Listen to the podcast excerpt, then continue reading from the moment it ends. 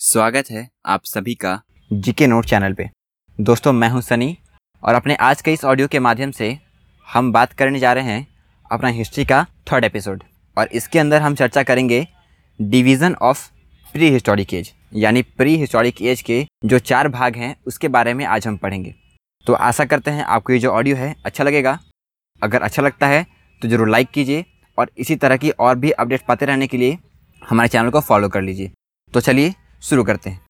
तो दोस्तों, मैंने बताया था आपको कि प्री हिस्टोरिकल एज को चार भागों में बांटा गया था और उन सब में सबसे पहला आपका आता है पैलोलिथिक एज तो दोस्तों पैलोलिथिक एज जो है, इसको एक और नाम दिया गया है ओल्ड स्टोन एज क्योंकि आप नाम से समझ पा रहे होंगे कि पैलियो का अर्थ होता है ओल्ड और लिथिक का अर्थ होता है स्टोन यानी पैलियोलिथिक एज का अर्थ क्या हुआ? ओल्ड स्टोन एज ठीक है? और इसकी जो टाइम पीरियड रही है दोस्तों, वो दस हज़ार बी के पहले का। समय जो रहा है वो क्या है? पैलोलिथिक एज है। यानी टेन थाउज़ेंड बी के पहले का जो समय रहा है, वो किससे बिलोंग करता है? तो पैलोलिथिक एज से बिलोंग करता है।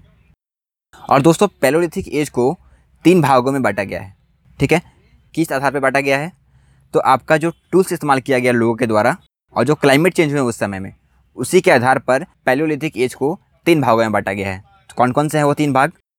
तो पहला आपका आता है अर्ली पैलोलिथिक एज दूसरा आपका आता है मिडिल पैलोलिथिक एज तीसरा आपका आता है अपर पैलोलिथिक एज तो दोस्तों, ये तीन भाग हैं। आगे बात करते हैं दोस्तों, जो लोग हुए हैं पैलोलिथिक एज में, वो क्या थे? हंटर गैदरर्स थे। हंटर गैदर्स कहने का अर्थ हुआ कि वो जो थे फ़ूड को प्राप्त करते थे किस रूप में? हंटिंग करके या फिर फ़ूड को गैदरिंग करके। ये दो सोर्स था उनके लाइवलीहुड ठीक है? दोस्तों, आगे बात करते हैं। जो लोग हुए हैं पैलोलिथिक एज के, उनके पास एग्रीकल्चर का, या फिर फायर का, या फिर पोइट्री बनाने का, इन तीनों का ज्ञान उनके पास नहीं था। मैं रिपीट कर रहा हूँ दोस्तों कि ना ही उनको एग्रीकल्चर का ज्ञान था, ना ही उनको फायर का यूज़ करने का नॉलेज था, और ना ही पोइट्री बनाने का नॉलेज था। ठीक है? और जो टूल्स उनके द्वारा प्रयोग किए जाते थे, वो अनपॉलिश होते थे, और वो टूल्स जो होते थे, वो किससे बने होते थे? तो रफ स्टोन से। ठीक है? आगे बात करते हैं दोस्तों तो पैलोलिथिक साइट्स जो है, वो पूरे इंडिया में फैली हुई है, लेकिन सिर्फ़ दो लोकेशन जो है इंडिया के अंदर, यहाँ पर ये हमें पैरोलिथिक साइट जो है नहीं मिली है। कौन से हैं वो दो लोकेशन? तो आपके वो दो लोकेशन हैं एल्यूबल plains of Ganga and Indus river. यानी इंदस रिवर और गंगा रिवर की जो एल्यूबल प्लेन्स हैं, यहाँ पर हमें पैलोलिथिक साइट्स नहीं मिले हैं। ठीक है? दोस्तों, आगे बात करते हैं। तो ये जो पैलोलिथिक साइट्स हैं, ये जनरली कहाँ लोकेटेड थे? तो नियर वाटर सोर्सेस, यानी जहाँ पानी का स्रोत है, उसी स्थान पर हमें पैलोलिथिक साइट जो है, वो ज़्यादा मात्रा में मिले हैं। ठीक है? आगे बात करते हैं दोस्तों, जो ये पैलोलिथिक पीपुल हुए हैं, ये कहाँ रहा करते थे? तो केव्स के अंदर रहा करते थे। रॉक सेल्टर का प्रयोग करते थे। ठीक है? दोस्तों, आगे बात करते हैं तो इसी पैलोलिथिक एज के इंड में, यानी अपर पैलोलिथिक एज में मॉडर्न ह्यूमंस का उदय हुआ है। यानी होमोसेपियंस जिसे हम लोग कहते हैं, उनका उदय जो है, इसी पैलोलिथिक एज के अंत में हुआ था। ठीक है? दोस्तों, आगे बात करते हैं तो आगे आपका आता है मेजोलिथिक एज। जिसे हम लोग कहते हैं मिडिल स्टोन एज क्योंकि आप नाम से समझ पा रहे होंगे मेजो का अर्थ होता है मिडिल और लिथिक का अर्थ होता है स्टोन यानी मिडिल स्टोन एज और इसकी जो टाइम पीरियड रही है दोस्तों, वो टेन थाउज़ेंड बी से लेकर फाइव थाउज़ेंड बी तक का रहा है। यानी दस हज़ार बी से लेकर पाँच हज़ार बी का जो समय रहा है, वो क्या है आपका? मेजोलिथिक एज है। और इसकी जो क्लाइमेट रही है दोस्तों, वो क्या रही है? वार्म एंड ड्राई यानी इस एज में जो क्लाइमेट था, वो चेंज हुआ था और चेंज होकर वार्म हो गया था। ठीक है? यानी पहले से ज़्यादा गर्म कंडीशन यहाँ पे हो चुकी थी क्लाइमेट की। और इसके कारण से क्या हुआ, यहाँ की जो फ्लोरा और फोना क्या होता है अफेक्टेड होता है। दोस्तों, आगे बात करते हैं। तो जो टूल्स इनके द्वारा प्रयोग में लाए गए, वो टूल्स जो थे दोस्तों, वो बहुत ही छोटे थे। उनकी साइज़ जो थी, वो पाँच सेंटीमीटर से भी कम थी।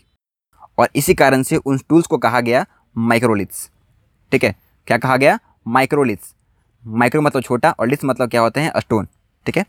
आगे बात करते हैं दोस्तों। तो इनके द्वारा फिशिंग को शुरू किया जाता है। और यहाँ पर दोस्तों, इन्होंने एक जगह पर लंबे समय तक सेटल होना शुरू कर दिया था और इसी कारण से एनिमल्स का डोमेस्टिकेशन होना शुरू हो जाता है। दोस्तों, आगे बात करते हैं तो आपका थर्ड आता है न्यू लिथिक एज जिसे हम लोग न्यू स्टोन एज भी कहते हैं। और इसकी जो टाइम पीरियड रही है दोस्तों, वो आपकी है 5000 थाउज़ेंड से लेकर 1800 सौ तक का। और दोस्तों, अगर हम बात करते हैं न्यूलिथिक साइट की तो इंडियन सब कॉन्टिनेंट में न्यूलिथिक साइट है। मेहरगढ़, ठीक है? जो टूल्स इनके द्वारा इस्तेमाल किए जाते थे दोस्तों, वो क्या थे? पॉलिश्ड हुआ करते थे, यानी जो लोग हुए हैं न्यूलिथिक एज में, उन्होंने जिस टूल्स का प्रयोग किया, वो टूल्स क्या थे? पॉलिश थे, ठीक है? यहाँ पर एग्रीकल्चर को प्रैक्टिस किया जाता है। लोग यहाँ पर फायर के बारे में जानते हैं। न्यूलिथिक पीपुल के द्वारा एग्रीकल्चर को प्रैक्टिस किया जाता था। इसका एविडेंस हमें मिला है पाकिस्तान के मेहरगढ़ से। दोस्तों, इस एज में पॉल्ट्री का निर्माण भी शुरू हो गया था। पॉल्ट्री यानी जो घड़े हैं उन घड़ों का निर्माण भी यहाँ पर शुरू हो गया था। दोस्तों, आगे बात करते हैं तो आपका लास्ट आता है कैलकोलिथिक एज मेटल एज को दो भागों में बांटा गया था। पहला आपका आता है कैलकोलिथिक एज दूसरा आता है आपका आयरन एज तो कैलकोलिथिक एज की चर्चा भी हम कर रहे हैं। तो कैलकोलिथिक एज में, दोस्तों, आप नाम से समझ पा रहे होंगे कि कॉपर और स्टोन एज कैल्को मतलब कॉपर लिथिक मतलब स्टोन यानी क्या हो गया आपका? कॉपर स्टोन एज और इसकी जो टाइम पीरियड है दोस्तों, वो है अठारह सौ बीसी से लेकर एक हज़ार बीसी तक का। ठीक है?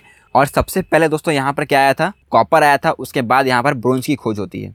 यहाँ पर एग्रीकल्चर और डोमेस्टिकेशन ऑफ़ एनिमल इन दोनों का प्रैक्टिस किया जाता है। इस एज में कॉटन का प्रोडक्शन भी शुरू हो चुका था। तो दोस्तों, अपने आज के इस ऑडियो में बस इतना ही जानेंगे। आशा करते हैं आपको ये जो ऑडियो है अच्छा लगा होगा। अगर अच्छा लगता है तो ज़रूर लाइक कीजिए और इसी तरह की और भी अपडेट पाते रहने के लिए हमारे चैनल को फॉलो कर लीजिए। तो आशा करते हैं आपको ये जो चीज़ें मैंने बताई हैं, समझ में आई होगी। तो अपना कीमती समय देने के लिए बहुत बहुत धन्यवाद। मिलते हैं आपको अपनी अगले ऑडियो में। तब तक के लिए बने रहे हमारे साथ। धन्यवाद।